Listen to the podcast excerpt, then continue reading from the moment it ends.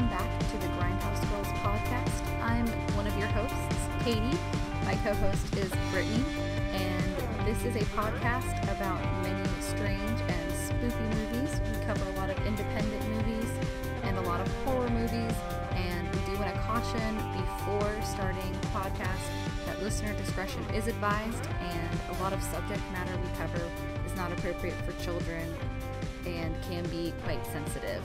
So if sounds like something that's up your alley, keep on listening. If not, thanks for stopping by. And on to the podcast.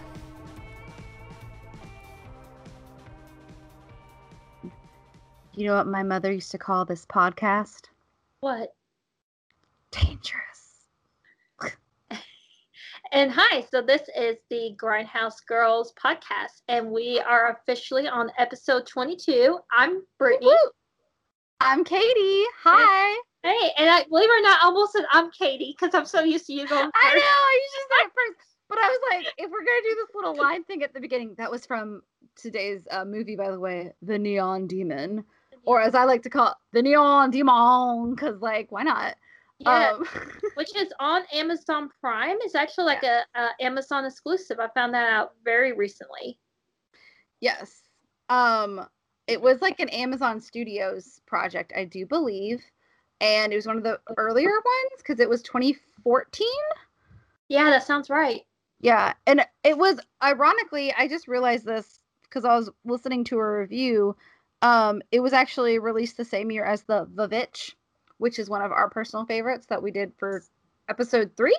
Yeah, I want to say. That's right. Episode three or two. Yeah, and I think it may have been episode two because I feel like uh, Midsommar and Hereditary was our number one, and then I feel like which was number two. Unless Nightingale was number two. Nightingale might have been two. two? Oh, you're right. You're right. Yeah. Okay. Yep. Sorry. Woohoo. No, it's okay. We snuck in a female director between the two male-directed, female-centric movies. That- which is like this movie. Um, Yeah. which um is directed. It's directed by Nicholas Winding Refn, although it's spelled with a W, and um he's a Danish director, I do believe, and he uh has done a lot of movies. I honestly thought this was the only movie I had seen of his until he was doing an interview that I was watching, and he mentioned Bronson, and I was like, oh shit, I've seen Bronson. Bronson's awesome. Uh, Tom Hardy is in Bronson. He's Mhm. extremely buff in that movie. I think it was the first time I really had a crush on Tom Hardy. Um, call me anytime, Tom Hardy, unless you're probably married. It's fine. Yeah, Don't call me. Okay. So quick interlude.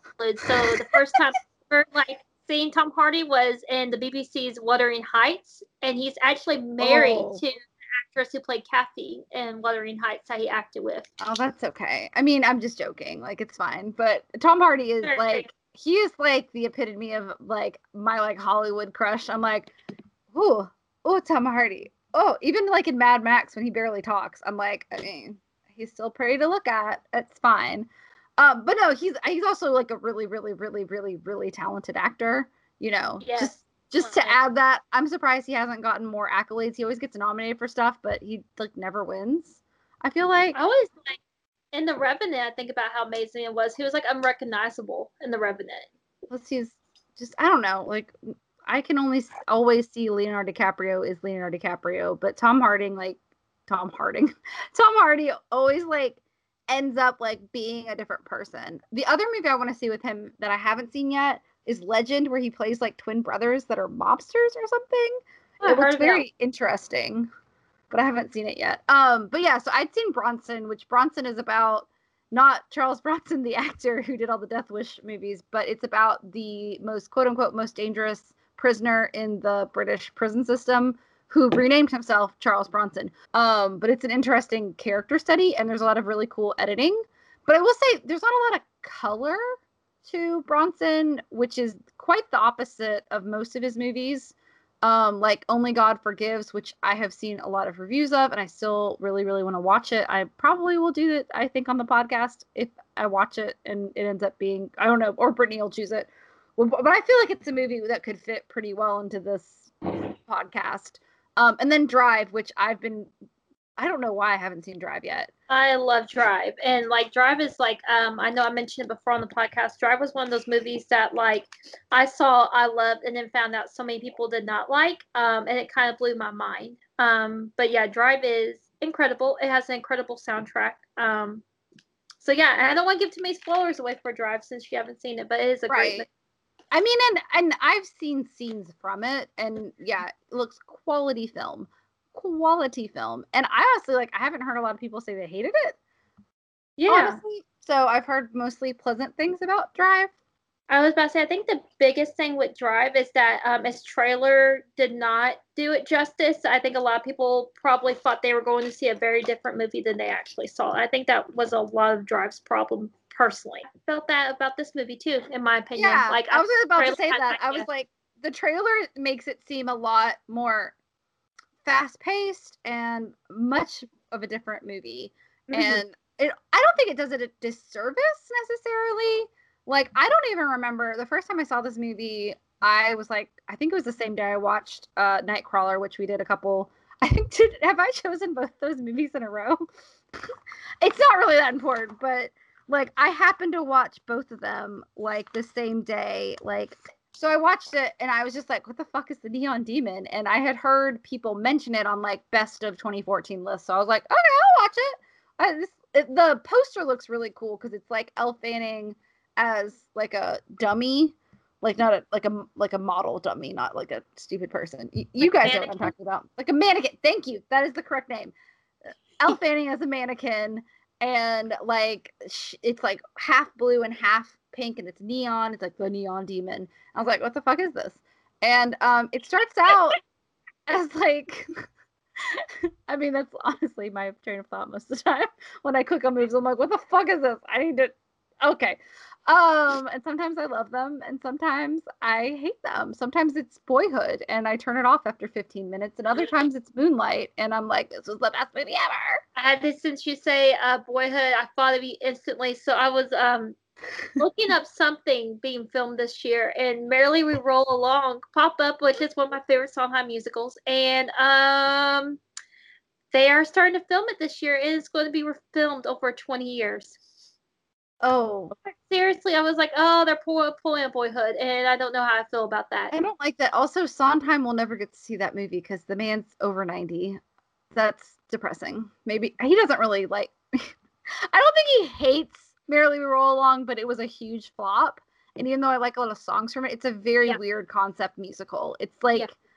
I, I can't even remember exactly what the concept is, but it's like it's weird. It's a weird. That does inter. I do remember it does interweave over their lives over years. So it goes like back, like it will start at the beginning at the end, kind of like five years, uh, the last five years in a way, if I remember. yeah, correctly. but last five years is five years, not 20. So Yeah. like, I and just, it's two versus multiples.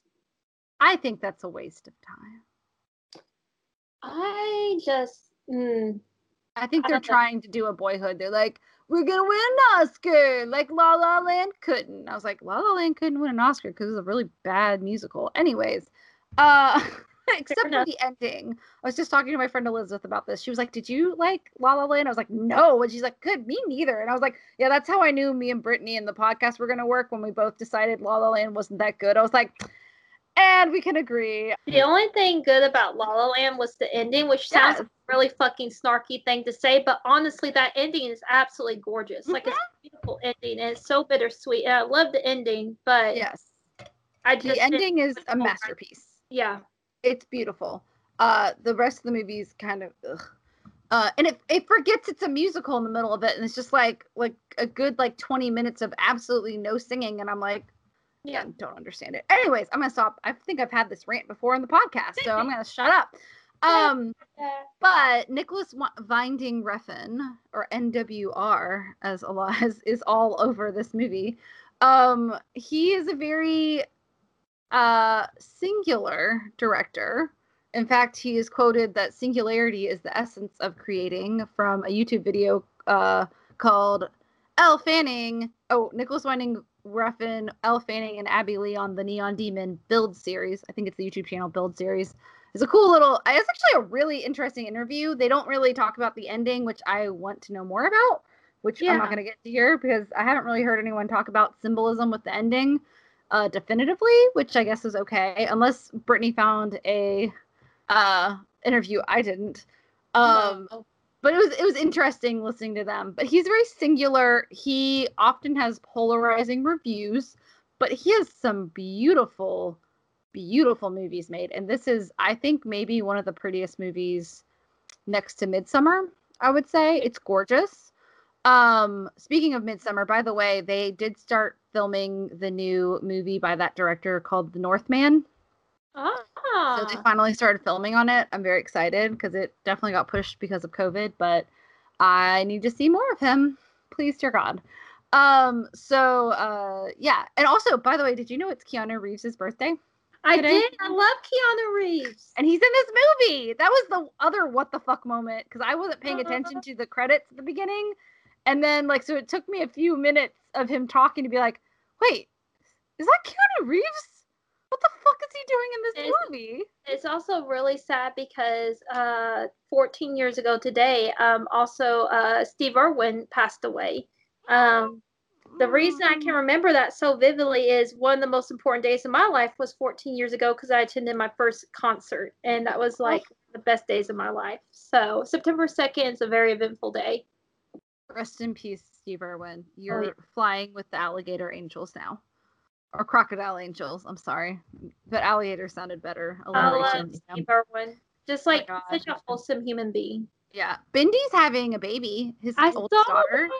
It's so cute. And Yeah. Terry's still around. I watch so I know I feel like I know them because I'm like, you know, Terry and Bindi and I can't remember the son's name, but he's cool too.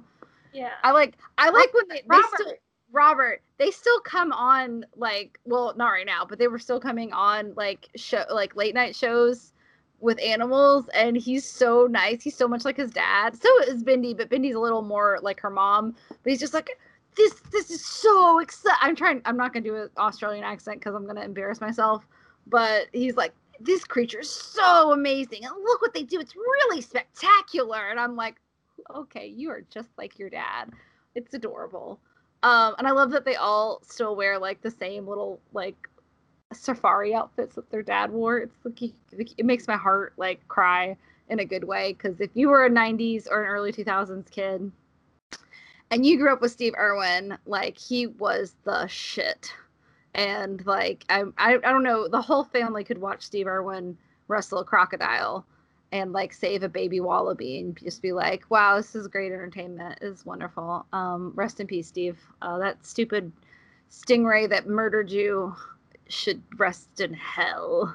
It's Just like the- be like you've probably seen the like little um memes and stuff where it's like you know the ironic thing about the stingray accidentally killing Steve it it probably he wouldn't harm no he wouldn't like be resentful towards I know. like it's alrighty, mate. Like I get scared too, or you know, like You know, he would have been. Yeah. Oh, it's just like, uh, whew. So the Neon Demon was released in 2014. They did have a premiere at Cannes, and it was extremely polarizing, like most of his movies.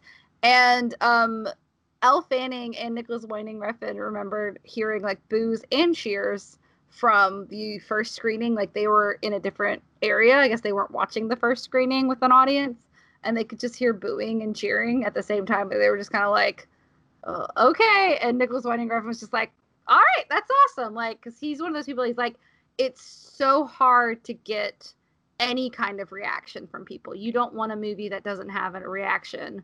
So, you know, I would rather people hate it or love it and not feel like it's good because you don't really remember good movies.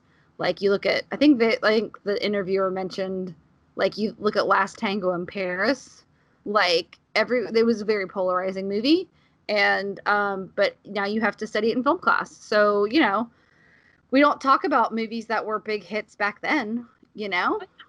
Citizen Kane was booed and jeered, and now it's considered one of the best movies ever made. Speaking of Citizen Kane, have you seen the video?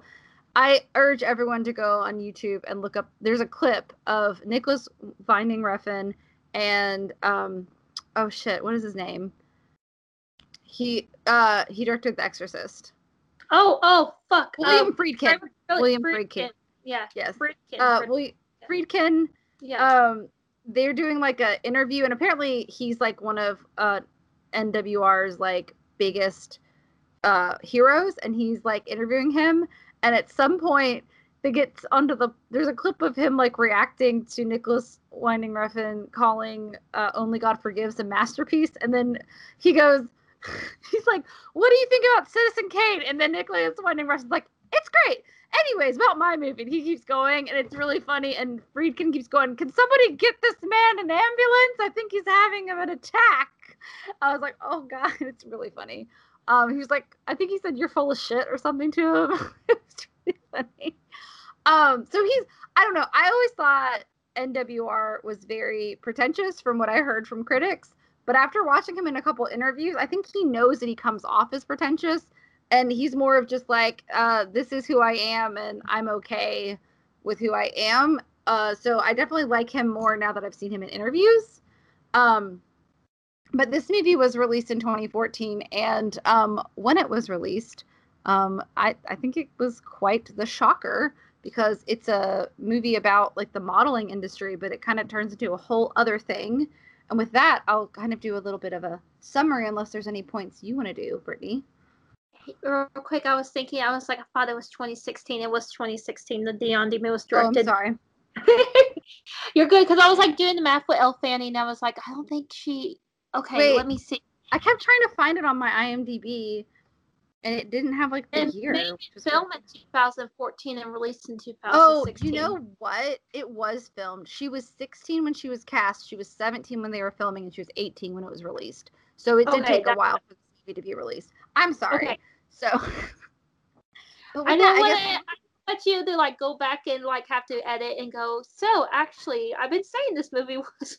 I did so, that with. I'm gonna go ahead and apologize before I go on to the summary.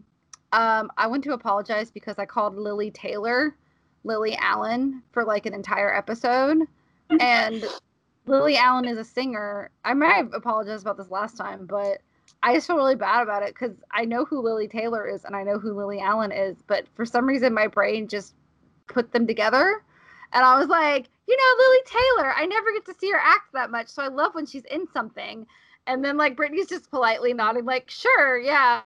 And she's like, oh, did Lily Allen start acting or whatever? And um, no, it's Lili Taylor. I'm sorry, Lili Taylor. You should do more movies because I haven't seen you in something in a while, and you're really good. Please do more movies.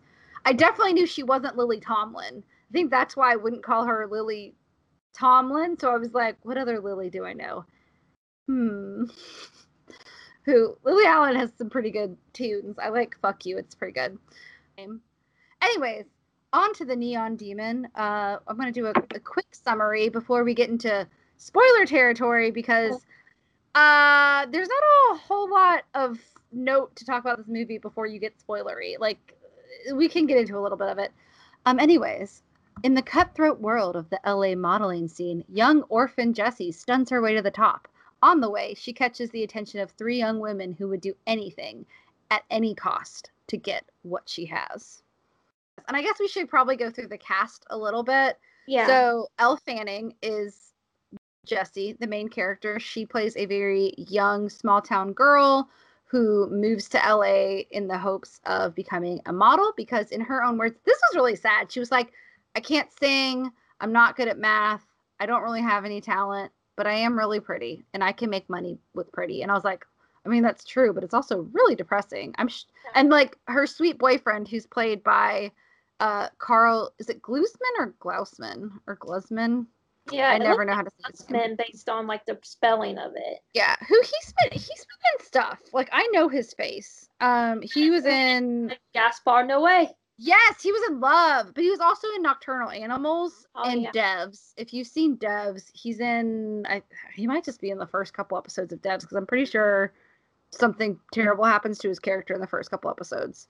Um, because I haven't finished Devs yet. Don't spoil it for us in the, in the comments, please but uh it's pretty good it's just a little bit I, I, was falling asleep honestly watching it it wasn't that it was its fault it has very like um ambient music going on and like during scenes and i was like kind of tired the day i was watching it and i literally like started falling asleep i was like i have to turn this off so i don't miss stuff because this is interesting Um, and then so he's kind of like, no, no, no, no, no. I'm sure you have some kind of talent. She's like, no, nah, not really. He's very he wants to be a photographer, but he's very amateur, as yeah.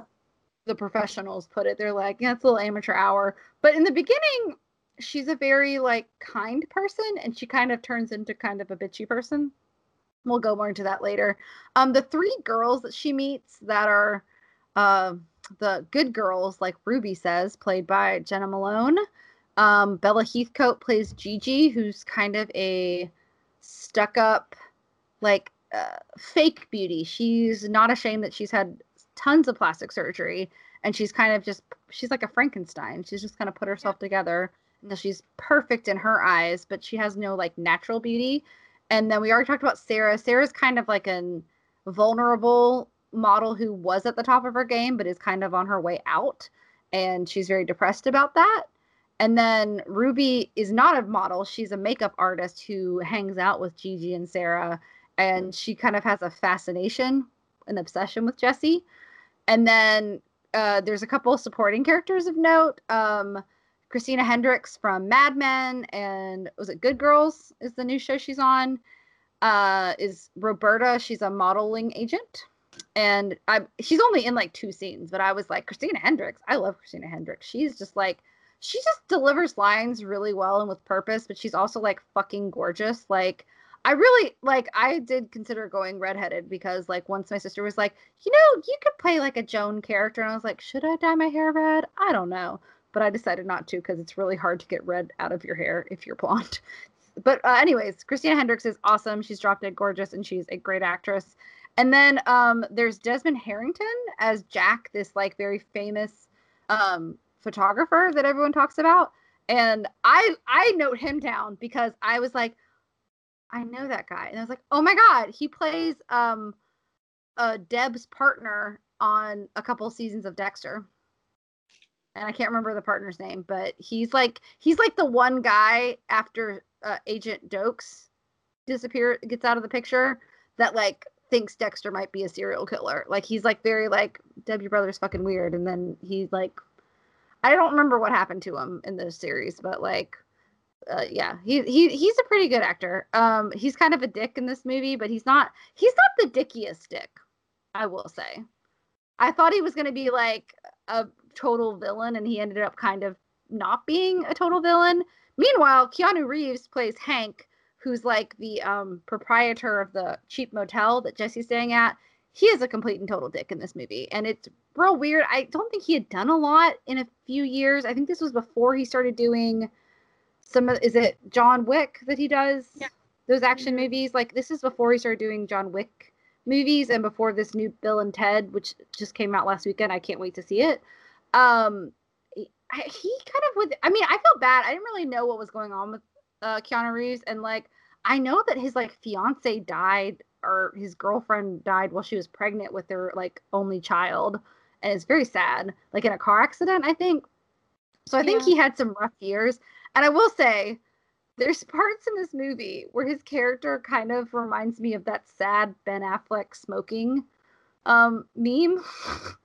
like, no, I feel bad that Ben Affleck's going through a really rough time too, but like, I don't know. I was like, this is very real when he's just like can't light a cigarette and he's getting frustrated with himself. I'm like, oh my God, this is what um, Ben Affleck's going through right now. like, this is so sad.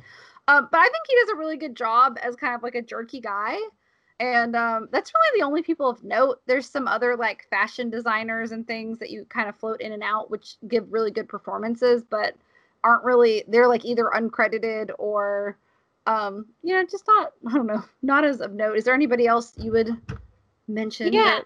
The only other thing I would say would be Robert uh, Sarno, who is played by Alessandro Nivola, who is the fashion designer. He has a few big scenes, uh, or not like big, big scenes. So this movie is like it's really interesting because it's it's very female focused. Um, so it's like the male characters are definitely supporting characters. Like they mm-hmm. do not play big parts at all. And I want to say in the third half of the film they disappear entirely. So yeah, like, pretty much yeah. until Jack comes in in the very last scene, and he's not really yeah. playing that much of a part.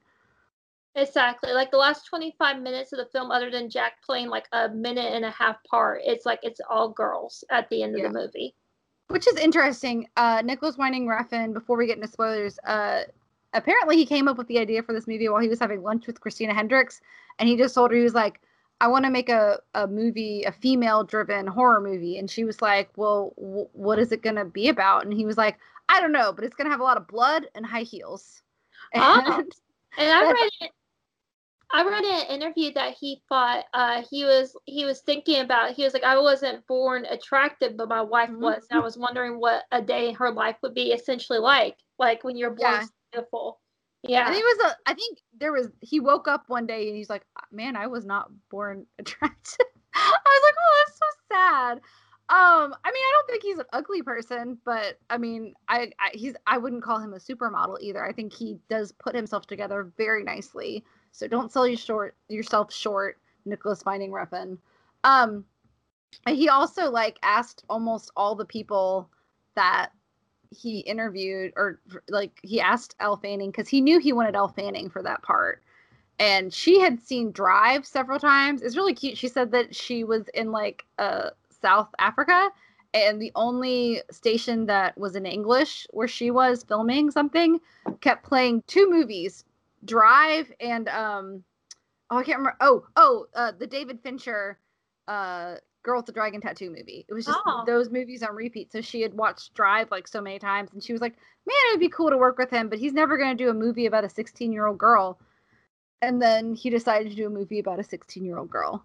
Um so I mean I, I think this is a really good movie. I think there's a lot of sh- like uh I don't want to I don't want to spoil too much, but it does get very visceral at Yeah. one point in the movie.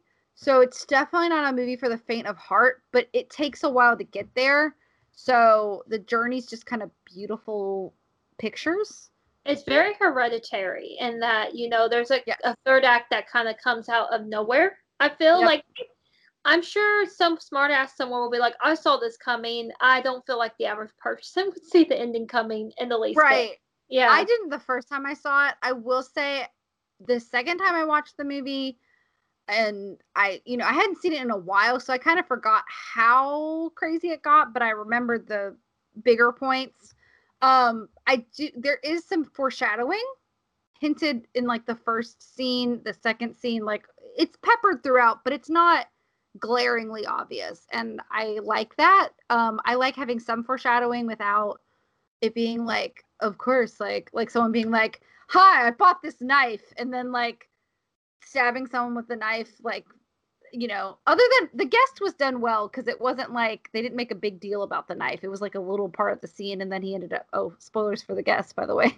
Then he ends up using it in the end. I won't say how he uses it but it comes in handy at the end. That's a foreshadowing that's not that but like I don't know. Like if you look at like a movie like Cabin Fever, where there's a lot of foreshadowing, and it's really obvious. And I don't know. I just don't think Cabin Fever is that good of a movie. Like I finally watched it and I was not impressed. I don't understand how a movie that was only made like 17 years ago already has a remake, but I'm not even going to go into that one either. So, I won't watch the remake because I was like, I didn't like the first one. Why would I watch the remake? Which is disappointing because I was really excited because I had a big crush on Hunter Parrish, who pl- is it Hunter Parrish? No, that's a different actor. That's the actor from Weeds. Hunter, whatever his name is from Boy Meets World, who played Sean. Uh, I had a big crush on him when I was a kid, and I was like, "Oh, I want to see this movie, but I'm too young to see it. I can't get in the theaters. Oh no!" And then when I finally watched it, I was like, "Yeah, this was pretty dumb." And I really don't like. I like the visuals of Rob, Robert Rodriguez, right? oh, it was um fuck um Hostel. Um Isn't that Robert Eli- Rodriguez? no, it's Eli. Oh, Eli Roth. You are Yeah. so right. I'm thinking of I'm thinking of Planet Doom and uh Death Proof. I'm sorry. No, That's good. Robert Rodriguez. But they're all kind of in the same boat, like They have like similar genres. I would say Eli Roth yeah. torture, torture porn though, in my Yeah, opinion. that's a, yeah. I like I didn't think Planet Terror was as good as Death Proof in my opinion. I think it's kind of stupid. Also, it has a Quentin Tarantino acting scene which are either really good or really bad and it's really bad in Planet Terror. I really was like, "Oh my god, why is this scene in this movie?" But there's really good moments and it's being funny. Like it knows it's being funny and it doesn't take itself too seriously whereas Cabin Fever's like oh, we're so funny and so edgy, and oh my god, we said the N word and we made a joke about people being racist. But wait, they're not racist. Oh my god. And it's just like it's like I'm half expecting someone to say tubular. And it's just really not it's not that good. And that's why like I wanted to see Green Inferno because like I was like, oh, it's like a modern cannibal holocaust. But I'm a little nervous after seeing Cabin Fever that it's just gonna be a bunch of really bad jokes and then torture porn. Yeah, like definitely from what I understand, it's definitely torture porn at the end there. I just I don't get it. Like you know, at least Saw had a plot twist. Like the first one isn't yeah. really tor- torture porn. It it takes like the third or fourth one for it to really get weird. But again, Saw gets stupid enough that it's just funny to laugh at. So you know. Anyways, uh, let's get into spoilers, shall we? Yes, definitely. Because this movie has a lot of uh, terrible, terrible, awful things. I guess a little bit of a like. So basically, Jesse's character is very innocent and naive um, she's an orphan, and uh, watching the movie the second time, it was very, it wasn't obvious, obvious, but there was a lot of foreshadowing about like all the girls were like, "Wow, you don't have any parents? Like no one at all? Oh my god, that's so sad."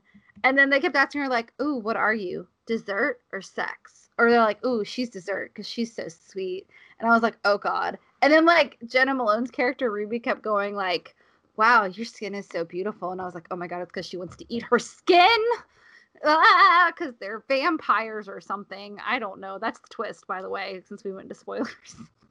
Yeah, it's very much so. Uh, once you, once like you see the ending and you go back and recollect your thoughts over the movie, you're just like, oh, yeah, it was definitely set into motion the very, very beginning of the film that there is something very cult like going on. Yes, something yeah. very creepy.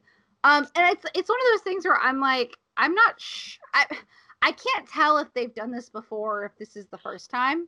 I, I feel, feel like, like I feel like they've done it before, so I feel like definitely Ruby has. I feel like um, I feel like uh, it's Sarah. Yeah, I feel like Sarah has. I feel like Gigi hasn't. I feel like Gigi may have been the one new. Yeah, and but I always thought Sarah was. See, this is interesting because Sarah is an interesting character. Yeah, I feel like Sarah is like this isn't Sarah's first rodeo. And I think that's when when Gigi gets so sick at the end and throws up the eyeball and everything, Sarah's just like, whatever. Like this is nothing new to me. Like I I will say, well, let's not get to that part yet. Let's let's save it to we'll we'll have a specific gore fest talk. Yeah. Um, but I do like the character of Sarah because like Abbey Lee was talking about how like she really saw Sarah as kind of a tough, bitchy character until like she started working with Elle Fanning because Elle Fanning kind of took a lot of the reins for this. It was apparently a very collaborative filming process, and they filmed in sequence. And so they would kind of change things about the script depending on how it went the day before, like how they felt the story was going to go. So it was, they even had a suggestion box that the crew could suggest things and um they jokingly Nicholas Winding Refn kept joking in the interview. He was like he was like, Yeah, there was a lot of uh like please make sure Abbey Lee is naked in this movie. So of course we had to ab- abide by that, of course. It just kept repeating itself and laughing. He gets so jo- I mean it's it's obviously because she's a supermodel and people want to see supermodels naked because she's gorgeous. He was like jokingly being like, Come watch this movie because Abbey Lee's completely naked in it. It's like it's like, okay, calm down. But you could tell she didn't really care about what he was saying, so I'm sure they've joked about it before. Also, there's one thing one thing that was like interesting. The first time I watched this movie, I felt very upset about the first photography scene with Jack and Jesse. But the second time I watched it, knowing how it ends and knowing that he's not an asshole, he's just kind of a dick.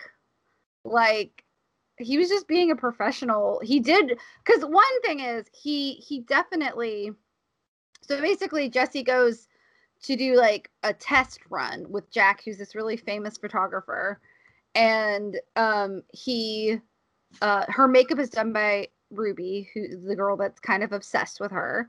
And Ruby acts like kind of like a mother hen where she's like, You don't have to be alone with him. I can stay if you want to but um, watching the movie second time, I'm like, oh, Ruby just has ulterior motives because she wants to bang Jesse, basically. Um, but in like a real creepy way, like not in like a nice, like normal, I want to bang you way, like in a very creepy way. And I at first I was like really like Jack's such an asshole, but he he asks for a closed set. And he's like, it's gonna be a closed set, everyone get out of here. And then he asks her to take her clothing off. He's kind of a dick about it. I'm not gonna lie. And I thought something bad was gonna happen, but honestly, he just needed her to be naked for the photo shoot. And I will say, if it's your first test run, they probably, because you're modeling clothes and because they need to see how the clothes are going to lay on your body, it's not unheard of to be naked, you know, in a clothes set in the modeling world. It's pretty normal, I would say, for a lot of models. I'm not saying it's right. I think everybody, but I think the human body's beautiful. And if you're comfortable having photos taken of you nude, there's nothing wrong with it. Um, but it seemed like Jesse wasn't okay with it. But also, she probably should have brought someone with her. Yeah. You know, I know she didn't have a parent, but she could have brought her boyfriend, Dean, who he's not really her boyfriend. Boyfriend, yeah. they're kind of casually dating. Dean kind you of bothers me a little bit too, because it's like, oh, Dean's a good guy, but it's like he still went in for the kiss knowing she's 16 years old. Like, and he's yeah. older. Like we don't know how old, but he's obviously I would guess at least early twenties at yeah. least. And he knows she's sixteen, whereas Jack technically thinks she's nineteen. Yeah. So doesn't think there's a so like I do think he's an asshole. He's probably that like in the theater world that director who's really rude to everybody but gets a good result. He's like Nick Saban. You know, he's kind of mean to all of his teammates and it doesn't work in the professional world because you have to like work with them for years on end. But in the college world he's great because he pushes you to your limits. And i think that's kind of what he is and i think it kind of shows like at the end that he is an asshole but he's not like an abuser. But ruby puts on this whole like i don't think you should be alone with him and like makes it seem like he is an abuser which uh is a very good tactic on her side because she's like call me if you need anything it's always good to have good girls on your side and it's just like oh no like yeah. watching again, I'm like, oh, this is gross. Uh, yeah. not not because she likes her. It's because of what happens in the end, obviously. Yeah. I want to go back to the opening shot because I thought it was really interesting because I literally put my notes. I was like, in the opening, she looks more like a murder victim than a fashion model. Like the way she's posed, the blood on her, her eyes are very like staring ahead. And I think it's very interesting knowing the end, how that yes. first shot was kind of composed. Yeah, so, I think I wrote in my notes because this was I had seen it years before, so the first time I watched it for the thing was for this, and I think I pretty much wrote uh, hmm, where was it? Basically, tells the ending with the first shot of Elle Fanning's modeling work. Yeah, uh, yeah, which I thought was a cool foreshadowing, but it's just honestly beautiful. Um, which kind of makes me sad that they were like, oh, it was kind of amateur. I was like, I liked the pictures, but you know. Yeah. But that's but yeah. just, like the fact. It's like, and I made like a note too that like it's really a soul crushing industry because yeah. you you can get torn down so easily because you know it's like Christina Hendricks' character tells Jesse Uh, when she's signing her contract, she's like, "I don't think you're fat. Someone else may call you." Never say you were fat, but yeah. And I was like, oh god.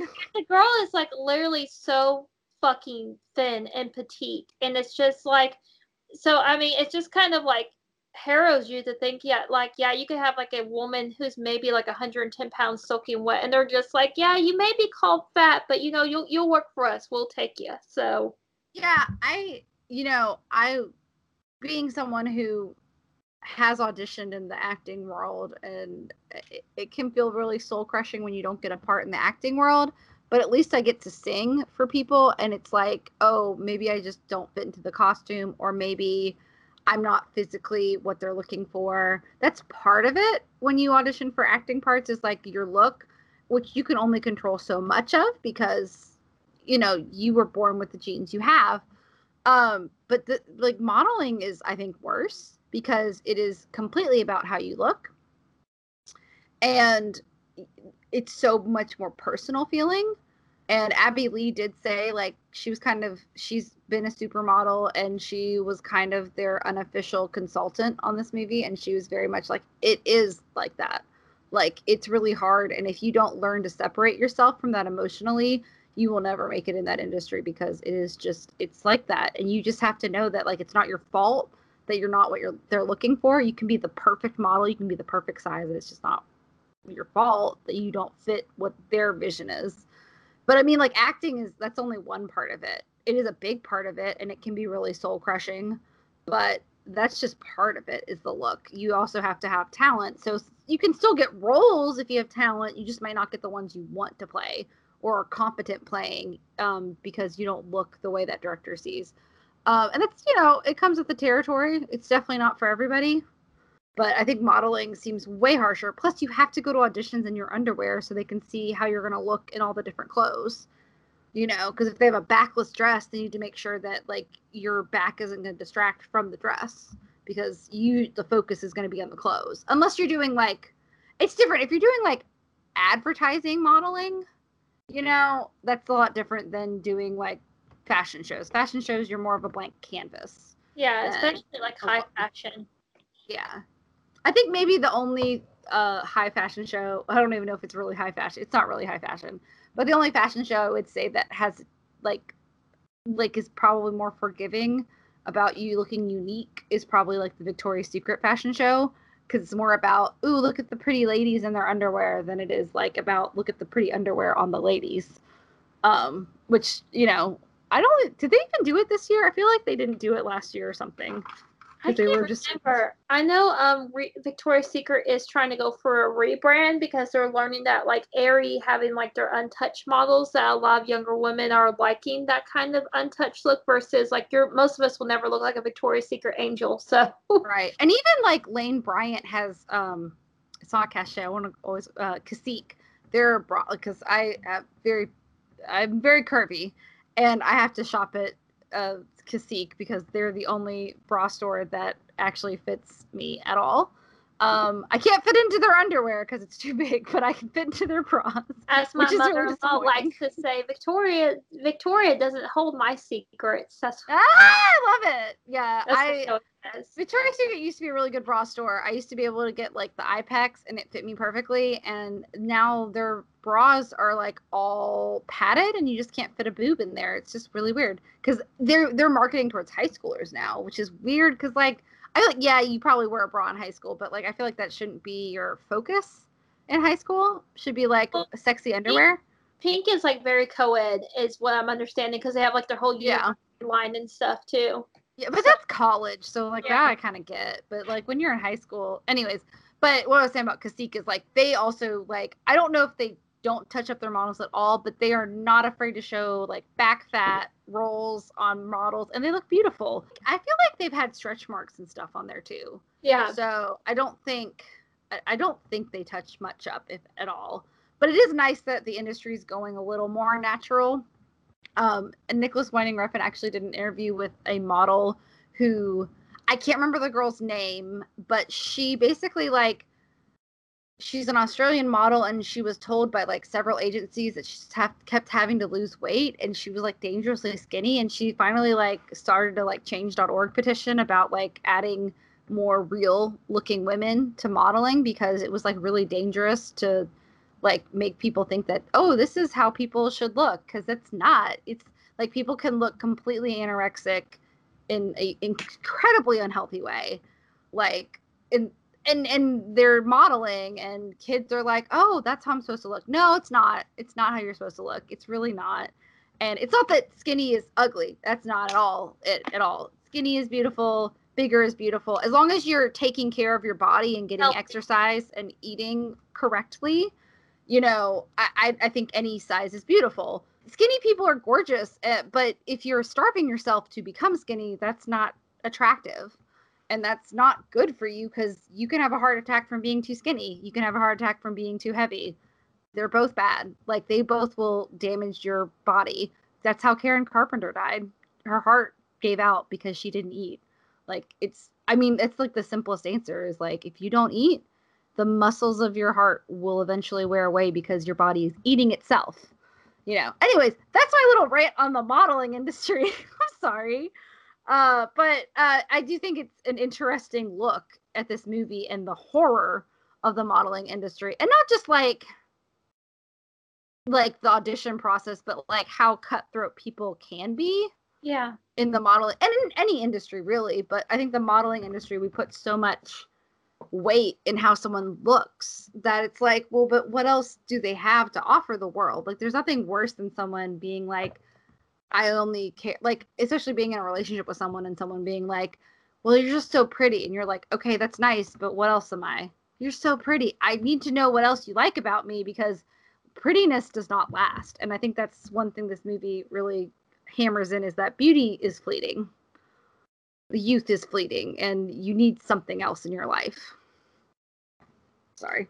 Well, they even they even have a few lines in the movie. Like I think one of the girls mentioned, she's like, once you turn 22 or 23, like th- your career in this industry is over.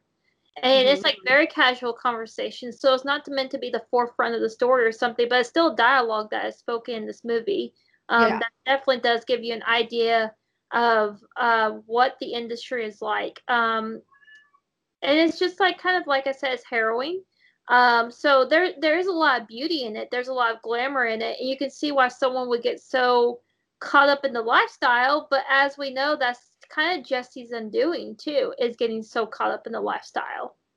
Yeah, I mean, she really takes a turn kind of in the third act. I would say the beginning of the third act of the movie, where she kind of symbolically turns herself away from real people and focuses only on modeling people because she has a good relationship with Dean, even if he's not the best person. He's pretty real. He cares about her well being. And he doesn't force her to like he doesn't try to force anything physical on her except for a weird kiss. Um, so I mean, even though he is trying to kiss a 16 year old, he doesn't try to have sex with a 16 year old, and he definitely draws a line. And when Keanu Reeves' character is like, "That's some real Lolita shit right there," he's like, "Fuck no, dude! Like, shut up." Um, he does try to take care of her, and maybe he, you know, takes care of her because he's like worried about her more than anything else. But he goes to her big, um, her big first show, and she gets to close the show, which is a big deal.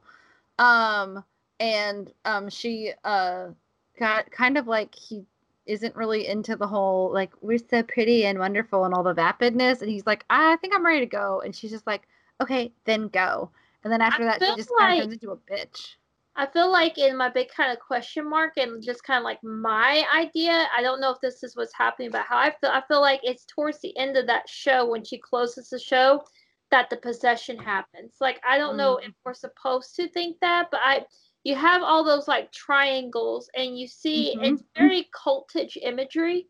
And I, I kind of wonder if that's because it's like a definite, that's when the switch is flipped, that you see her, the narcissistic personality really start to come out in her. Like, even the Yeah. first time you see her, she parts that curtain and she's dressed differently. Her makeup's different. Like, she looks almost like a completely different woman. there's a lot of beautiful color in Yes. this movie but ironically nicholas winding refn is com- is he's colorblind That's amazing. I did not know that. I didn't know that until I was uh watching this interview. And he's colorblind and he says the reason a lot of his movies have so much color and are so vibrant is because the only things he can really tell are like contrasting colors. So he's like so everything like all the contrast is always turned up really high and I always do like bright colors because I re- honestly can't see the difference in colors Yeah. without it, which is amazing because visually this movie is absolutely stunning. Yeah. Um, cinematography is absolutely gorgeous. Like, there's a lot of just beautiful shots. It's amazing, honestly. Like it is one of the most beautiful movies. It, I really do think it is uh, probably the most beautiful movie we've covered next to Midsommar. I would say. I can't think of anything else that was just pretty. Uh, Portrait of a. Lady. It is pretty, but it's a different kind of pretty. You know what I mean? Like Portrait of a Lady's like looking at like a painting. Yes, definitely. this is looking at like i don't know it's like modern art almost which i generally hate modern art like i don't hate it completely but um it's just not my thing like there's Yeah. certain modern artists that i'm like oh this person's pretty cool like the the portrait artist that they had do the portrait of a lady on fire art like i looked at a lot of her art she just she's really good i like her but i'm more of like a cla- like i like looking at people you know, usually if you can't tell because I've been putting out my artwork for the shows, I've been doing a lot of people. I did a, one that was a pumpkin this uh week because I had a much grander idea that I'll probably do later, but I just didn't think I could conceptually do it in so little time because I had like uh, an hour to do that while I was editing the other podcast for this week. So I was like, yeah, I'm just gonna do this cool pumpkin thing, and you know, I I banged it out an hour. So uh, that's my excuse for not doing a face. But I like faces. Um, by the way, the cinematography is Natasha Braier, who is a oh, it's a female cinematographer. That's cool. She hasn't done a lot of like movies that I've heard of. Oh, but she did do Honey Boy that came out this year Oh, or last year. And she did a, I think a music video with The Weeknd. And uh Mania? I don't think I've seen that one. Well, it says The Weeknd. Maybe maybe it's not. Oh, well, okay. It's a short film that previews The Weeknd's new album Starboy with samples of his hit songs. So it's like a short Oh. film. And Gringo, which I've heard of, and The Rover, which I've heard of, but I still haven't seen that one. Um, but yeah, I think the cinematography is beautiful. I I think too. it's great. I think the production design is also amazing. That was Elliot Hostetter. And uh, art direction, I'm really curious. Austin Gorg. That's an interesting name, Austin Gorg. The Um, music was cool too. yeah, it was very. Oh, oh, okay. So Austin Gorg also did the art direction for her Oh, I love her. and Doctor Sleep and The Outsider. Ah, wow. and Big Little. Oh my God, this is like every TV show I, I've watched in the last five years. And Big Little Lies, and Sharp Objects, and La La Land, That's it. and oh, I need to go back now. These are things I don't know. Uh, Ready Player One, which I, I hate. I, I didn't watch I that movie. I just watched it actually last week with my brother, and I liked it better than I thought I would, but it did drag. It is. It's a. It's a long movie for sure. Yeah, definitely. They have a huge makeup department, but man, the, the makeup was gorgeous in this. Um, yeah, I is a beautiful movie, and I think all the the music was really cool, and it It- was very Cliff Martinez did it. Yeah, very synthy. Cliff Martinez did this, and he had also collaborated with Nicholas on Drive and Only God Forgives. So it seems like they have a good collaboration going on. Because oh, this, Okay. Yeah, yeah, I was surprised most of these people hadn't done another Nicholas Winding Refn film because I was like, I was expecting to have like a Dogtooth experience where it was like the same cinematographer for all the movies, but it just shows that he actually works well with a lot of different people yeah, too. Um, which uh, you know, and he's, I mean, I was surprised how pleasant people talk about him. I mean, he was in the same room. But I'd heard all these like people like he's pretentious and blah blah blah, like kind of like Aronofsky, who has a really big pretentious attitude. I mean, he's a good director, but he has a pretty pretentious attitude from what I've understood. Again, this is Hollywood gossip, and I don't live in Hollywood, so it could be completely wrong. Uh, allegedly, he's kind of an asshole to people. Like he kind of sounds like he's really full of himself. But Nicholas Winding Refn seems to know he's kind of a weirdo and kind of a freak, and like, but uh, again, women work with him, so I don't know. It's kind of like um, David Lynch has a lot of weird things in his movies that I find kind of pervy, but people work with him and they're like, he's great to work with. Like we love working with him. Ha- he hasn't gotten Harvey Weinstein yet, so as long as that never happens, I think it's okay. And I think it's kind of Nicholas Winding Refn kind of seems to be the same. Maybe it's because he's European. I don't know. That's a stereotype, but people are always like Europeans are more sexually free. Uh, Yeah. Speaking of sexual, do we want to talk about the ones? There's two scenes that grossed me out about this movie. I was actually before we get into that, I was gonna bring up um because I thought it was interesting. At first, I was like, because there's so she comes home. Jesse comes home after a date with Dean, and like it's just a very like casual date. Like other than him leaning in for the kiss and her rejecting him, there's nothing sexual. They talk about her growing up in Georgia. They talk about her looking at the moon and kind of wondering what she was gonna be, and you know, and then she opens her hotel room door and there's a fucking thing in her room and she gets Keanu Reeves, which is not really Of his name's Hank. Yeah. And they go in the hotel, and the hotel room is trash. And then you see it's a fucking mountain lion. Yeah, there's a fucking cougar in the fucking uh, motel room, which yeah. I, I always forget how dangerous California is because it's they're always having like bears and cougars and coyotes and like it's just a thing. And well, I'm like, I forget how dangerous that city actually is. At first, I thought it was just like, you know, like I was like, okay, this has to be symbolic, like in some way that she's getting in over her head, like the industry is like a animalistic industry. But then at the end, I was like, holy shit, it was probably one of the girls checking in on her. Like, ooh, I yeah. like that. I know because yeah. like I got a lot of real vampire vibes the first time, and then the second time I'm like, maybe they just aren't aren't real vampires, or are they? I don't know. I think it's up to our interpretation.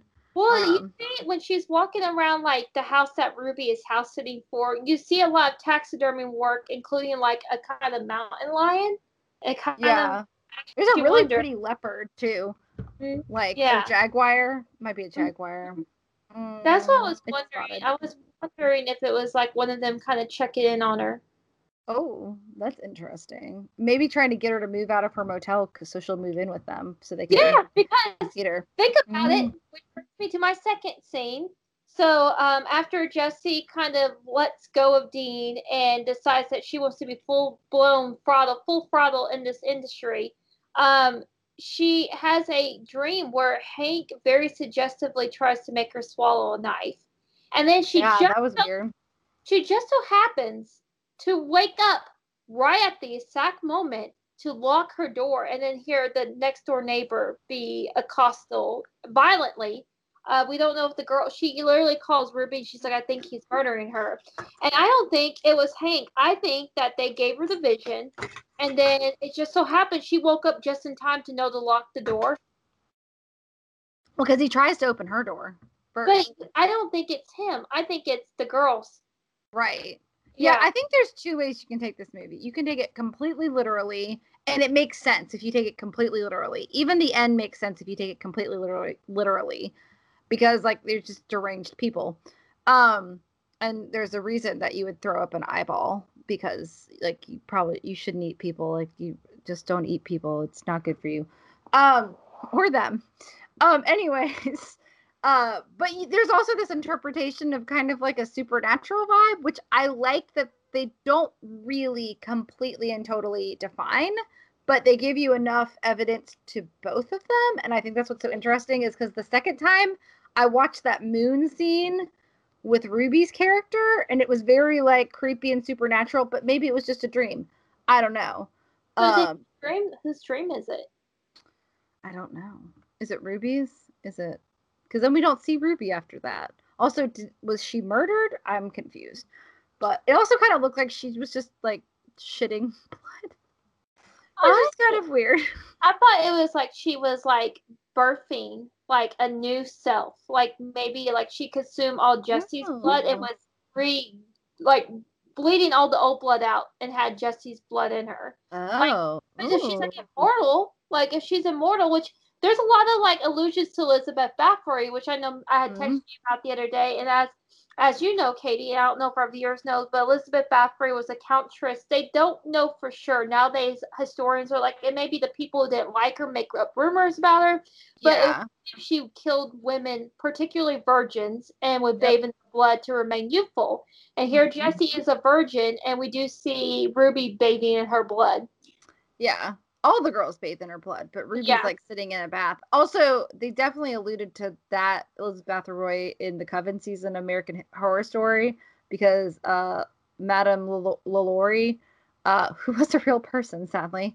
Um, oh, that's the most frightening part of that season is that LaLaurie was a real fucking person.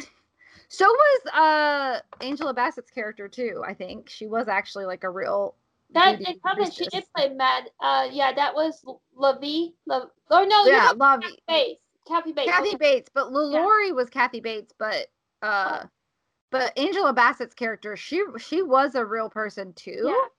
Um, and also I I don't remember what it's called, but there was some terrible like Amazon direct to Amazon independent movie about that voodoo priestess. Well, I guess she wasn't really a priestess, but the voodoo queen um lady, what's her face? and I'm sorry, I really can't remember that character's name. Oh, Oh yeah, Marie Laveau. I'm Okay. so sorry, Marie Laveau. I'm so sorry, Marie no, it's Laveau, gonna because it you took were a a real minute. I was like, who was her name?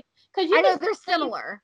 You can still leave tokens at her grave and make wish wishes. Yeah. People do. So But there's like a really bad independent movie where like there's like a Jack Jack the Ripper comes to New Orleans and the daughter of Marie Laveau, who has her exact same name, is like, I will destroy the Jack the Ripper with my grandmother's powers. And it's real weird and it's real bad. It's real bad. But it was like laughably bad and I loved it.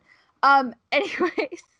Um, yeah, they de- like there's a whole part where Kathy Bates's character is like uh cutting blood out of her slaves and uh, uh putting it all over her face to stay young. And I I feel like that was a rumor about Lalaurie. I don't think that actually happened with Lalaurie. I do think she tortured people and she was a shitty shitty person. Um also she may have killed a bunch of her husbands. It's very confusing if she did or didn't. Uh she's a shit person. But I think they were more trying to be like, ooh, it's like Elizabeth, Elizabeth Bathory. Also, I feel like Lady Gaga's character in Hotel had a, an Elizabeth Bathory kind of Yeah. vibe too from what. I remember. It was I I didn't finish that season because it, I really liked the beginning of it, but I got kind of bored with it, honestly. But Lady Gaga's costumes were like on point, and Evan Peters' like character with the jaunty accent was like, I like Evan Peters. Like I I can watch almost anything with him in it and be entertained thoroughly. Um, but yeah, uh, Lalaurie and Elizabeth Bathory, and uh, yeah, I was getting a lot of those vibes, which is why I was like, oh, are they vampires? Are they like real vampires, or are they fake vampires? Do they think they're vampires? Yeah. That I definitely feel like if nothing else, like Ruby's in a cult. And the thing is, is that like I read somewhere that she the tattoos are supposed to be cult tattoos, but I can't find any symbols associated with the tattoos on her bodies that link to any particular cult. So I did read that, um, but I didn't see. Like I was like, okay, so she is covered with tattoos, and it is it isn't shown she's covered with tattoos until the end of the movie but I can't find like a certain tattoo that connects to a certain cult, even though someone's like, she's covered with cult like tattoos. So, Yeah, I really um yeah, the tattoos I I honestly didn't realize for a second that uh that uh, Jena Malone as uh Ruby was topless for that whole scene where she's like watering the garden. I thought she was just wearing a shirt with symbols on it and then I was like, "Oh, those are boobs." Oh, okay. Those are nipples. Okay, she's just walking around the property just okay. I mean, if no one can see you, who cares? which makes me also think that like she was lying to Jesse about it not being her home, but rather than like try to explain how she has a gorgeous, elaborate mansion because she's probably a fucking immortal with friends in high places, it's just like, I'm house sitting. Yeah, and also like it explains why like so at first like the first time I saw the movie I was like wow Ruby's kind of struggling cuz she's working at a morgue part-time when she's not doing modeling makeup. But if you were an immortal and you had a really good house and you were trying to keep up appearances, would you not get a job where you I mean I is it cuz she's already dead cuz she's a vampire that she wants to fuck corpses like uh, or is it just keeping up appearances and that was a one-time thing? That seemed Yeah. really weird. That was Yeah. the, probably the weirdest scene. I think that's the necrophilia scene was like my biggest thing because it it didn't so I guess someone could argue like oh she's so sexually frustrated because she wanted to be with Jesse and she almost raped Jesse. Like that's what I literally yeah, that like scary. intends to rape her. Like it, to me it's not arguable. She still tries to force her hands down Ruby's like night dress and everything as Oh, Jesse Jesse's. no. Yeah Ruby tries to force her hand down Jesse's night dress and Jesse says no repetitively. And it's only when she like physically shoves her that she gets up and leaves. And I do think like this is not like an anti like girl on girl relationship at all. I don't think he's trying to. I mean, I think some people might read into it thinking like he's trying to say like she should have stayed with the man, but I don't really think that's it at all. I think it's just like No, uh, Ruby's a shit person. If she were a man, she'd do the same thing. yeah, and Jesse even explicitly states in that scene. So it's like she, so she literally tells Ruby she like because she Ruby tries to seduce her. She goes no, and she goes it's not because of that, which I think is alluding. It's not because you're a woman that I'm turning you down. She's like it's because I'm a virgin. Right. And I mean, like, I, yeah, I get it. And maybe that's why Jesse wasn't really into Dean as a relationship. Maybe she does like Ruby, but she doesn't want her first time to be like that. Like, and she's not really sure. Also, like, I don't really, she's also 16. Too. Yeah. And she just had a very fucking terrifying thing where she literally believes we don't know what happened to the girl next door, but we know either she was murdered or she was something violent happened to her because you hear Yeah. her screaming and crying. Yeah. And, And, it's traumatizing. yeah. And it gets really weird too, because, like, by the way, did you notice the, there's a couple, um, Shining, re- Shining and Kubrick references in this movie? I felt like there was something towards the latter half of the movie that gave me very like shining vibes. Yeah, well, there was the well, some of the patterns kind of look like the carpet pattern, The Shining, but that wasn't really a big thing. But there was a lot of um like Lolita talk, like Keanu Reeves, like real Lolita shit. There was that one, and then there was like the lipstick was called Red Rum in the beginning. I did see that. Yeah, yeah, yeah, yeah. Now somebody else was like, "Oh, the girl in room two one four. When I was listening to a review, I'm like, "It was room two four seven. Like, it's not two one four. So that's not the right room. I'm sorry." Um, but um, I I think that was a little bit of a nod, a wink and a nod to some really cool movies. I still haven't seen Lolita. I can't find it anywhere. I really want to see It was it. on. I felt like it was on some kind of streaming hub recently because I was like, I need to go back and watch like Kubrick's Lolita because I saw Yeah. from it like years, years ago. I think I saw the first half on Turner Classic Movies. Um, but no, but the necrophilia scene was really upsetting because, of course, you know, Ruby was just rejected by Jesse, and she has this really beautiful young female corpse, and she just decides to go for it with the corpse. And I think the most like kind of part that just kind of was like, oh my god, it's like she's making out with it, and she literally spits inside the corpse's mouth to get it wetter, and I'm just like, okay, like it's definitely like it's something very uncomfortable. You don't really see necrophilia in a lot of films, so I think it was just kind of like it shocked me because I I can't remember a recent me- memory that I've seen a necrophilic scene. So I remember that before I watched rewatched it. Oh, excuse me. Before I rewatched it, I did remember that she was like hump. I for some reason I thought she was just like like humping it. I don't know. I just didn't think it was quite as graphic as it was. Now, I, I mean, they kind of cut away before she completes herself. Um, but they do cut to. I mean, I'm like, I mean, it's obvious she's thinking about Jesse, but they also like keep cutting to pictures of Jesse like being very seductive on a couch, like in her fantasies. Um, but I'm like, I just, I don't know. Like, I don't think I could be sexually frustrated enough to fuck a corpse. yeah, but it kind of gives you the idea before we see the like the final act of the film. It kind of gives you the idea that okay, like at first it's like Ruby's sexually frustrated. Oh, she really likes Jesse too. It gives you the idea that something is definitely wrong. Yeah, and I wonder if they did that scene to make us not trust Ruby because like there's something inherently wrong with fucking a corpse. Like I'm sorry, this is like Yeah. zoophiles. There's something wrong with fucking animals. There's something wrong with fucking corpses. They cannot give consent. And it's creepy. Fuck something alive or get a sex doll. Like just not not someone who used to be a person. Like that's not fair to that Yeah. person's soul to ruin their body like that. Anyways, Yeah, um, a reason there's laws for desecrating corpses. There is Yes. something very unnatural. Um, and But eh. I do wonder if like because I kind of felt sad for Ruby, even though she did attempt to rape Jesse. I still felt kind of sad for her because I was like, well, maybe she like just can't find anyone she can be with, and maybe she feels alone, and that's sad. And then she fucks a corpse. I'm like, I don't really think I feel bad for her anymore. yeah, all sympathy goes out the window.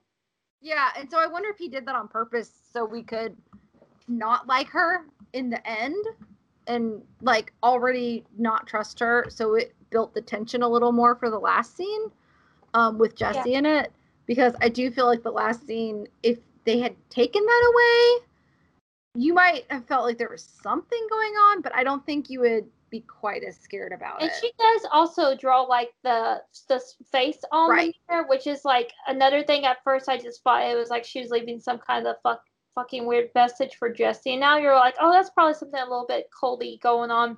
But I will say Maybe that's her her signal to Gigi and Sarah yeah, hey, forget about me trying to date her. Let's eat her, guys. Yeah. Well, I feel like that may have already been in the plan, and maybe Ruby was having second thoughts because you know she does have like a certain je sais quoi about her. Um, but I thought maybe like you know that was already the plan. The plan was in action. I think that's why when she cuts her hand earlier in the movie, that Sarah just is like she's hungry for it now, like she's ready. Yeah, for that was it. creepy. Yeah, Yeah. it was very like unsettling. Um, but I I will say this: they did when Jesse gives her whole monologue about being dangerous, which we alluded to at the very beginning of the podcast, and then she also goes, "Women spend their whole lives to look. They starve themselves. They, you know, to look like a second-rate version of me." At that point, like most of my sympathy for her just went out the window. Like I was just like, "What a narcissist Yeah. little bitch."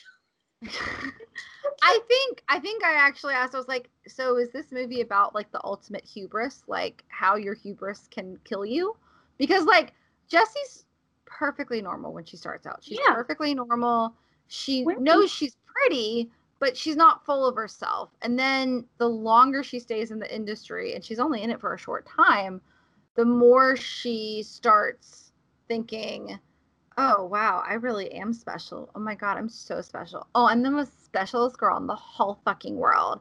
And like she's completely full of herself. But I think she uh, Elle Fanning does a good job of playing this perfect little I I know I'm pretty, but I think I'm tough, but she's not. She's actually not that tough.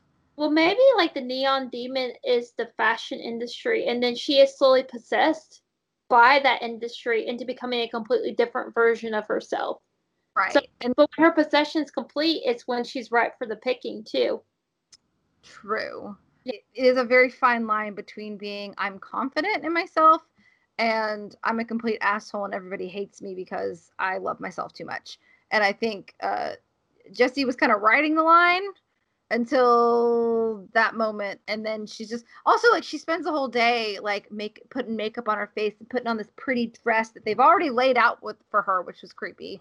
And then and also so so she was this girl tried to rape her and she's still at her house. She's been paid for a modeling job so she must have some kind of money. She has an agent. She could go to the agency and be like hey i'm in a really bad living situation uh, could you guys find me some place to stay? Because i'm sure a modeling agency would be more than willing to if you were an asset to them they'd be more than willing to get you a hotel room or something like that. Or you could like stay with the the one of the agents or something that that would happen. Um the other thing is like uh, so she tries to rape her she also sees the weird symbol on the mirror and she just still hangs out at the house. Like that would freak me out frankly. I would be like uh this is getting weird and culty and i'm gonna leave.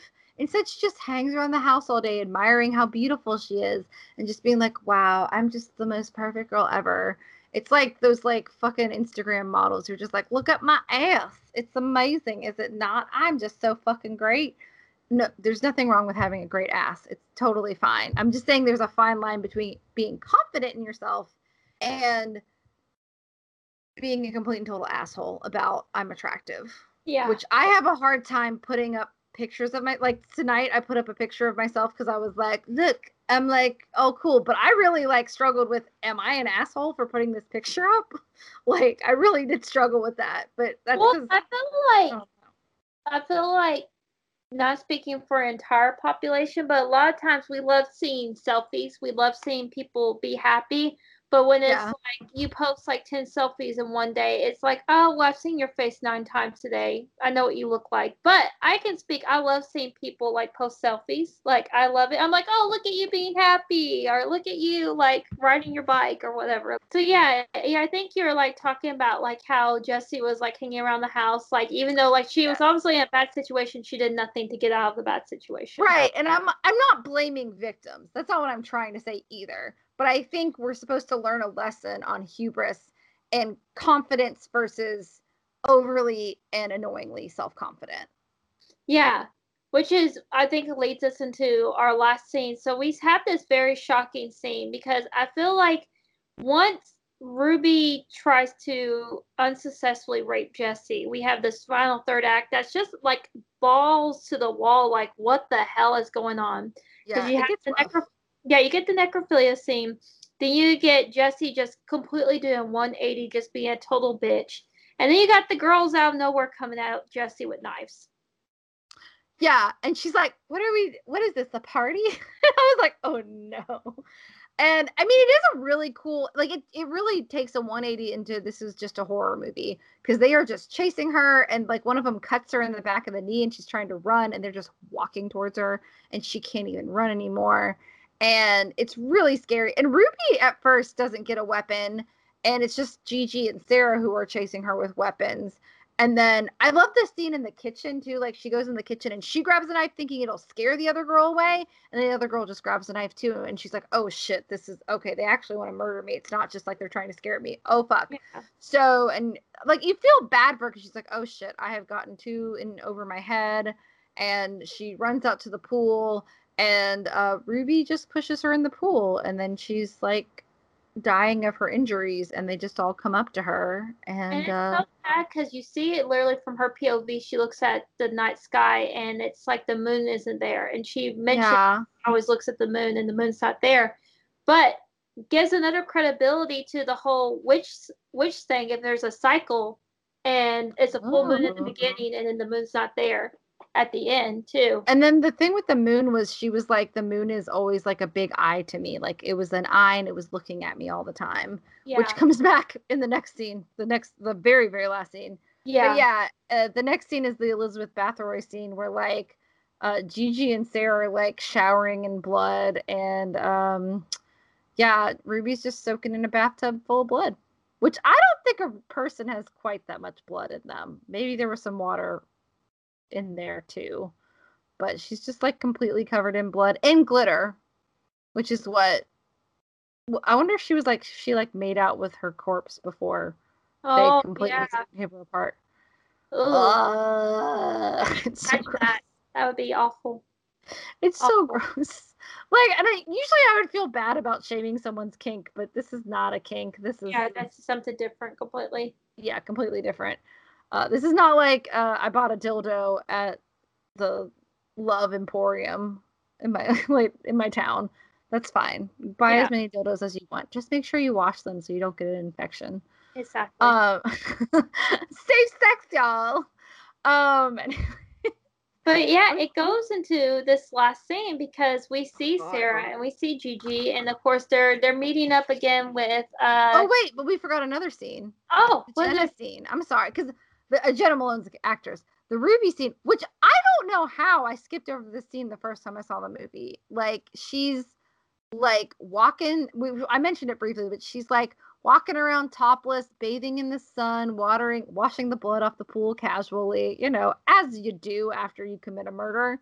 And then she's like in this room in the house, and there's this big window, and the moon is right there, and she's butt naked and she's like laying on the floor in as yoga we would call it um constructive rest position knees up sl- slightly apart with your back and your arms to your side. It's constructive rest in yoga. Um or maybe it's just voice class but i i love constructive rest. It really helps my back like stretch out. Anyways she's like laying there and the moon's like beating down on her and then like there's just all this blood that comes out of her bottom half but it's well, it's shadowed. You don't see like vagina or anything. You just you can. It's more of like an outline kind of thing of her like body, and you can tell she's not wearing clothes. Um, which yeah, and it was kind of weird the way she gets on the ground is kind of ritualistic too. So maybe she is a witch or a vampire or something. Yeah. Um, you know, definitely, like I said, I felt like that's all the old blood coming out, like all old blood, like a recycled thing. I I like that better because that scene, like, kind of, I was just like, because again, I don't know how I skipped over that scene in the first time I saw it. Like, I don't know if like I got up to change laundry or something, but I was like, this is fucked up. um, yeah, and the blood just kind of pours out of her, and it's pretty gross. But I don't really know what happens to Ruby after that because she just kind of like that's her last scene. Um, but then we have this scene Brittany was talking about. Yeah, we got um, we got Sarah and Gigi, and they're hanging. Well, actually, so what happens is Gigi goes to a modeling shoot, and she's working with another young model. I don't know the other young model's name, but Uh, once again, she's kind of like an it girl, very much like Jesse. She has a natural thing about her. And um, Jack McCarther is doing the shoot, and out of nowhere, he's shooting them, and he just decides to fire the one girl and hire Sarah. So it's like Sarah, who was like lamenting about not having the it thing, is just like now part of the shoot. And then Gigi is like sitting there, it's near a swimming pool. Of course, we know that um, Jesse was killed in a swimming pool. And she just starts feeling sick to her stomach. And you're like, um, okay. And yeah. And that's where we get the very last scene of the movie, like the last actual like three or four minutes of the movie. Which I gotta say is oh, is I so I don't remember getting physically ill the first time I watched this movie. The only other movie I will say that's made me feel sick to my stomach, like this movie has, and I think it was the gagging, was um Raw because there is a scene in Raw where someone is eating, we'll just say raw meat, um, and it's very yeah. We still need to do Raw. Raw is amazing. It's a it's a French film that is not streaming, but it was on Netflix. So eventually, I will find it streaming somewhere, and we will do it. Um, but uh, that's the only other movie that really made me viscerally kind of sick to my stomach. This movie, so Gigi runs in the bathroom, and she's like, she rips all her clothes off, which is what I, I I've done that before when I just feel like really sick to my stomach. I'm like, I don't want to throw up on my own clothes, so I'm gonna rip them off so I, I don't like it. Yeah. it's not even I'm worried about getting up my clothes. It's just like I feel constrained and it feels better to take off my clothes. Yeah. So Gigi's like takes off her modeling clothes and she's just like in her underwear and she's like um she's like gagging and like about to vomit but she's also just like she, it's really beautiful because she's like like got this really fierce makeup on and she's in this like triangular like chair like this really big cushiony chair it's in the shape of a triangle. It kind of looked like the chair from pee-wee's playhouse but without a face and in a triangle. Um and she's she's you know the the framing is perfect for her. And she's just like gagging and gagging. And i was like oh this is making me sick. And then she finally uh sarah checks on her and she finally like vomits up uh, an eyeball. Um the all-seeing eye of jesse and then she takes a pair of scissors and just says i gotta i have to get her out of me and she just Okay, was it just me or was it weird that she literally just cut herself once and then she just died? I mean, it's very pretty. Yeah. But I was like, okay, I guess they're not immortal. I don't know. I was a little confused. And see, that's what I mean. This is not. This is just Brittany like piecing things together. This is not anything that is like confirmed. Obviously, this is just me having fun. That's what I felt like. This may have been Gigi's first go around compared to like Sarah. Sarah's a more of an old pro at this because Gigi, I don't know if it's because Gigi is manufactured beauty that her that she can't handle Jesse, or Ooh. yeah, or if it's hmm. because. Jesse maybe Gigi is actually a good person and she can't handle Jesse's goodness being inside of her and it's like conflicting. Like oh, I'm maybe. not sure. Yeah, but the all reason, good theories. Yeah, but the reason I think Sarah's an old pro at this because her friend literally dies. She doesn't even really blink an eye, and then she just fucking pops that eyeball in her mouth and eats it. Yeah, like it's nothing. Like this is like I've seen this before. Whatever. Yeah. Which, if you want to go the vampire witch angle, like bad witch, obviously not good witch. We're not. We're not after you, Wicca. We promise. Is you're all good. It's fine. Um. anyways, I actually do have some friends that are wicked. Like Ca- they're more casually wicked, but you know, it's all good. It's all good. Anyways, um, if you're if we're talking bad witches or vampires, um, I'm not gonna say good vampires because um, I'm sorry, like drinking blood is probably not good for you either. Um, I I think there's an excuse to say like, oh, she ate the eyeball to not waste it. But if you are taking a completely like realistic narrative to the story, I think you could just be like, "Oh, she's getting rid of the evidence that they killed Jesse." Yeah, that so I think yeah, I think the first time I watched it, I felt like it was much more supernatural, and the second time, except for the moon scene and the blood, which I was like, it could be a dream sequence. Um, I feel like it was much more realistic. Um, but I, I don't think there's a bad interpretation necessarily. I think it could all be very symbolic about how, you know, the to to survive in the modeling industry, you do have to basically eat your competitors. Maybe I don't know, but either way, I think is fine. I think either way is cool, and I think both are interesting. I do I did read some very interesting um like theories about, and one was that the house is purgatory that they're in because nobody lives there and it's purgatory. I think that might be far fetched, but okay. Um, and I was like, okay, that's okay. Also, like, I did have a question. Uh, would Jesse have lived if she had fucked Ruby? Do you think? That's a good question because I wonder if the virgin thing came part of the sacrifice too. Like if they knew she was a virgin. Maybe Ruby was trying to save her by having sex with her because then she'd be like, guys, we can't kill her because I had sex with her. Sorry, she's not a virgin anymore. Yeah. Maybe. I don't know. I was just curious. I was like, I wonder. Or maybe Ruby didn't know she was 16, though. Now that I'm thinking about it, she may not have told Ruby that she was 16. I don't feel like she ever did. I feel like it was literally Dean was the only one she told that to. And Roberta, the oh yeah, oh yeah, agent, who said, yeah, yeah. She was like, "Tell everybody you're 19." Which, well, she didn't mm, tell him she was 16. She said she was still working on finishing high school, which to me, and my first thing, I was like, oh, she must be 17, about to be 18. And then when she tells yeah. Dean, I turned 16 last month, I was like, Ooh. yeah, exactly. You're like, uh. Yeah.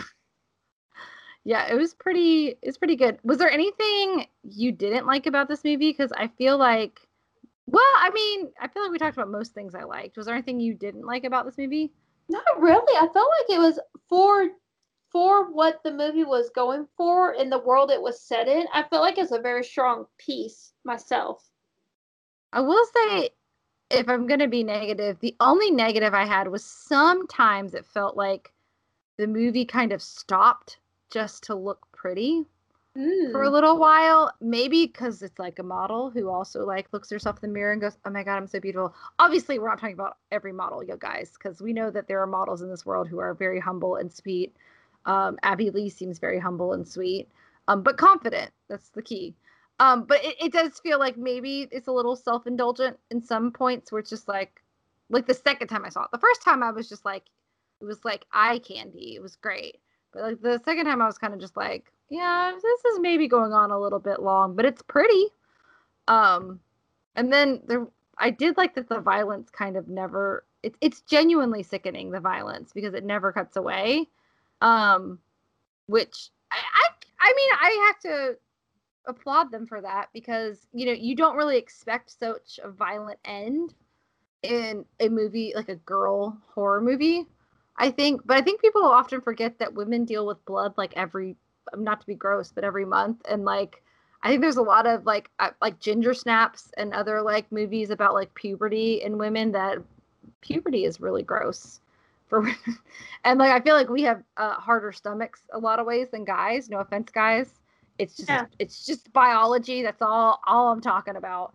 I'm biology. like I'll say this like and I was telling Taylor this one day. I was like it literally when your boobs come in, it hurts. Like it hurts. I don't remember honestly because I've had boobs since I was very young. I well, really don't remember. I, I, started developing at like nine. I think is when I had to yeah. start some kind of training bra. And I remember like literally every day just like being in pain because you could feel like the it's like even now when you're on your period and your breasts are tender, it's like just like that. You could feel them growing. It was so tender and it was so awful. And you feel so awkward. I mean, I'm sure boys do too, but it's like I mean, at least we don't have erections we have no control over that everyone can flip see. It, they flip it up in their waistband. Like they well, it, only if someone tells you about the trick. If no one tells you about the trick, it's just really awkward oh. what we're saying is I, I kind of like that this movie I don't know, is it I don't remember Bronson being bloody, but I do remember it being very violent. Was Drive as visceral? Drive does have like a very violent scene that a lot. If you hear about the elevator scene, that's I think the most violent scene in Drive. Um, I wouldn't say the overall movie is completely violent, but that scene's violent, and there is some violence towards the end too. But the elevator scene is definitely the most violent scene in Drive, and it's a very visceral, violent scene. okay, sure. So, yeah. so it's definitely his thing, and it could be that I just haven't I haven't seen Bronson in years, so yeah. it could be that there is some more visceral scene that I'm just not remembering. It is a lot of like people getting beat up in prison though, and but it's kind of like there's kind of a comedic edge to it. Mm-hmm. So like it's kind of funny. I will say yeah. like because he's doing like commentary over a lot of it, and he's just kind of a funny guy. Um, I I'm pretty sure from what I've heard of Only God Forgives, it's much more in the vein of the Neon Demon yeah. than it is of. Um, but there's a lot of neon signs. It takes place in Bangkok, I think, um, and Ryan Gosling's in it again. Um, but it's a very uh, erotic kind of part that he plays, from what I hear. And it's like it, I don't know. It's very weird. It's like his brother gets murdered by a gang, and he's his mom wants him to take revenge, and there's something with hands and something sexual, and I'm not really 100% sure, but um, it's interesting.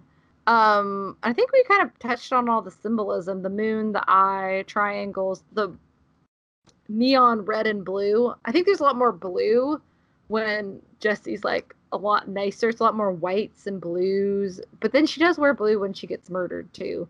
But when she kind of like gets possessed in that fashion show, uh, it turns like red, like red, red. Yeah. So I'm sure that's symbolic. Or like like Nicholas Winding Refn said, I can't I'm colorblind, so I don't know, it's a bright color. Um it's so amazing because he's such a good like color guy when it comes to directing and he's just colorblind. Yeah. And kind of like my like little closing like ideas is that like I also read that this was supposed to be an adult fairy tale. Um and it does have a lot of fairy tale, especially like Grimm, like the original Grimm fairy tales. Yeah. I could like because you know you, you hear about the original Grimm fairy tales and you think about like Snow White's stepmother was made to wear shoes and dance to death, like in burning shoes, or like Cinderella's stepsister's eyes were picked out by doves. I'm like, yeah, you have this like beautiful girl and she's almost like a princess in a way, and then she's murdered for like basically falling victim to her Which, own narcissism. Yeah. Which I feel like, oh yeah, she was. Elle Fanning played Aurora in the Maleficent movies too. Also, if you haven't seen The Great, starring Elle Fanning and Nicholas Hoult, uh, watch it. It's a great miniseries about Catherine the Great. It's completely fictionalized and it's very not historically accurate, but um, it's a very interesting take on uh, Catherine the Great and like uh, royal marriages and like arranged marriages and uh, Revolutions. It's very interesting, and the cast is really phenomenal. Um, but yeah, like she played a princess before, and I can see that. There's also like that imagery when she's listening through the wall at the girl being attacked. Like it's like light all around her, and then everything's dark, but it kind of almost looks like a forest, like the way the pattern is on the wallpaper and stuff. So I can see it that. I can see that. I think that that's quite um, an apt judgment. I think that's correct. Um, do we have any final thoughts about it? Good movie. Um, definitely um, one of those movies. I thought it was going to be like a bitchy model thriller, and I was pleasantly surprised about how it wasn't really what I thought it was going to be. It was a very, very different kind of movie. So yeah, um, great movie. Uh, definitely not for everybody. I feel like a lot of the movies we do, I say that a lot. That this isn't for everybody, but the people who find it and it's their thing will love it. Um, I yeah. really, really liked it for sure. Yeah. What, what would you give it? Oh, uh, probably eight out of ten. I think I'm on the same page too. I think eight out of ten. It's almost a nine, but I will say, like, like I said, it, it's it's less of a storytelling movie and less of like a beautiful experience, but also a horrific experience. it's beautiful, and then all of a sudden it's terrible. Unfortunately, somebody uh, ruined it for some people on my Instagram because I was like, oh, we're getting ready to film Neon Demon. And someone was like, I hate the cannibalism scene. I was like, you're like, thanks. You know, some people like to not have movies be ruined for them. So, um, but then I was like, yeah, that's why it's a good movie because it's like a horror movie. It's amazing.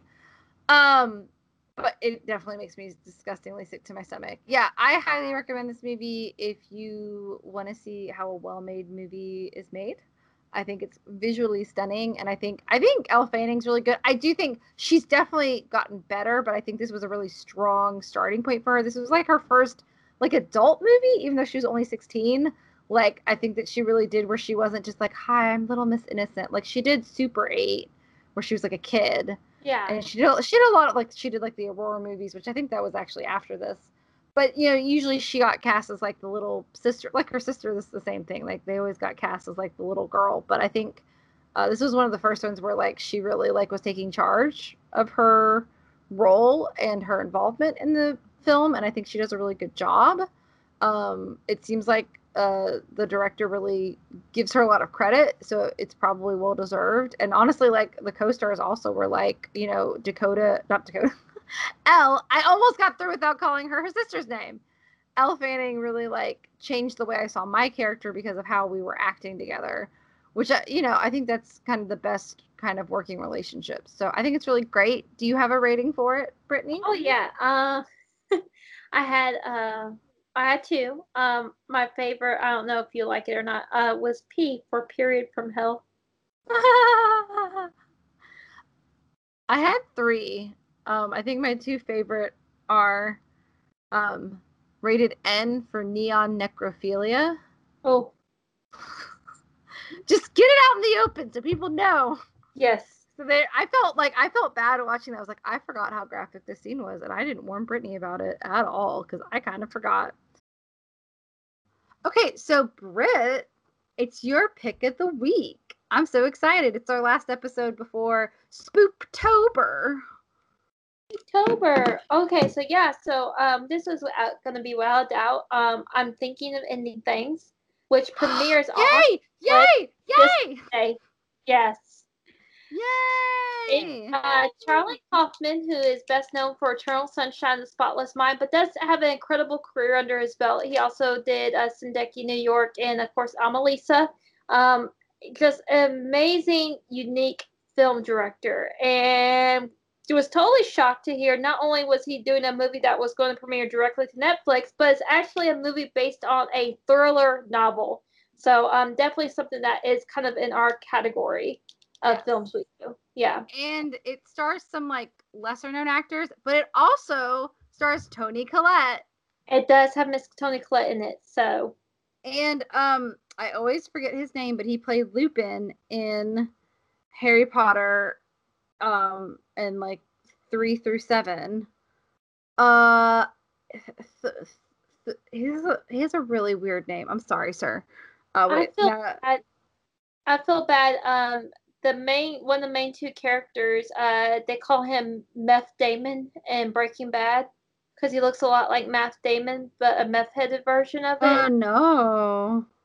so yeah, uh, he and he's actually married. Actor is married to Kristen Dunst in real life too. Oh, that's cool. Uh, Yeah. David Thel- Thewlis. Thewlis? I never know how to say his name. T H E W L I S.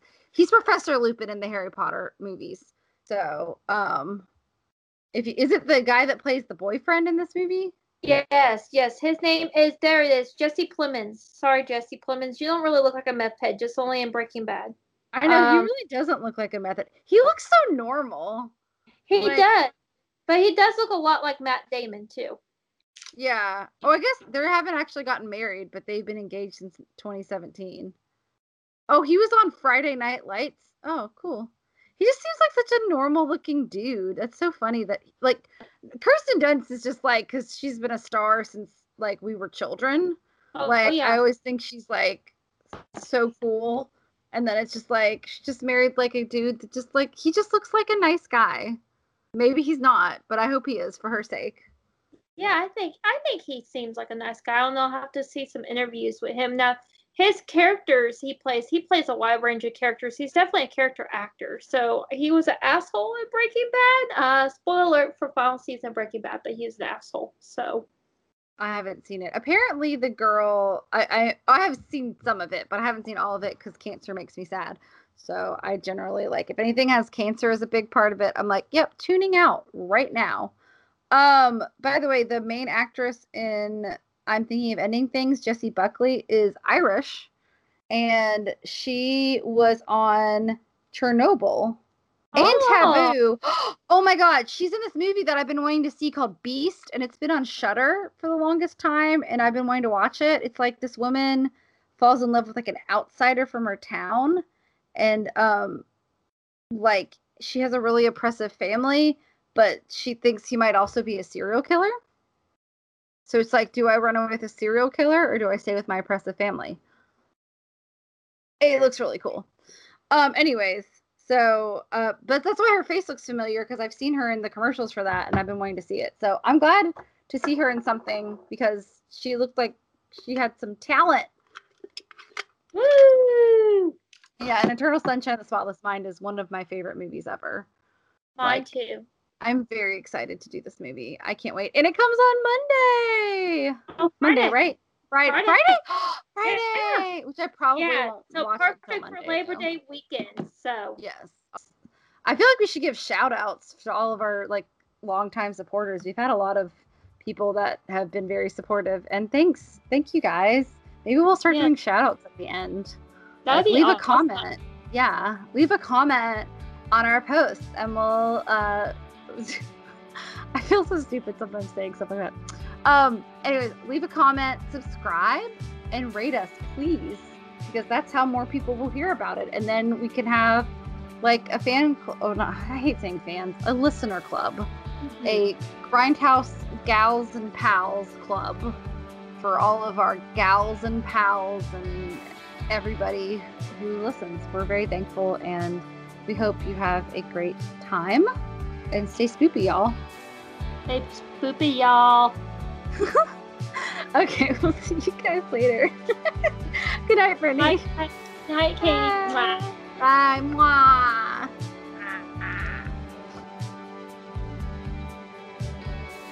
The Grindhouse Girls podcast is a production by Katie Dale and Brittany Ray and edited by Katie Dale. All music used is royalty free and will be in our annotations. If you have any questions, comments, suggestions, please contact us at contact us at grindhousegirlspod.com or visit our website at grindhousegirlspod.com. Thanks for listening. We'll see you soon.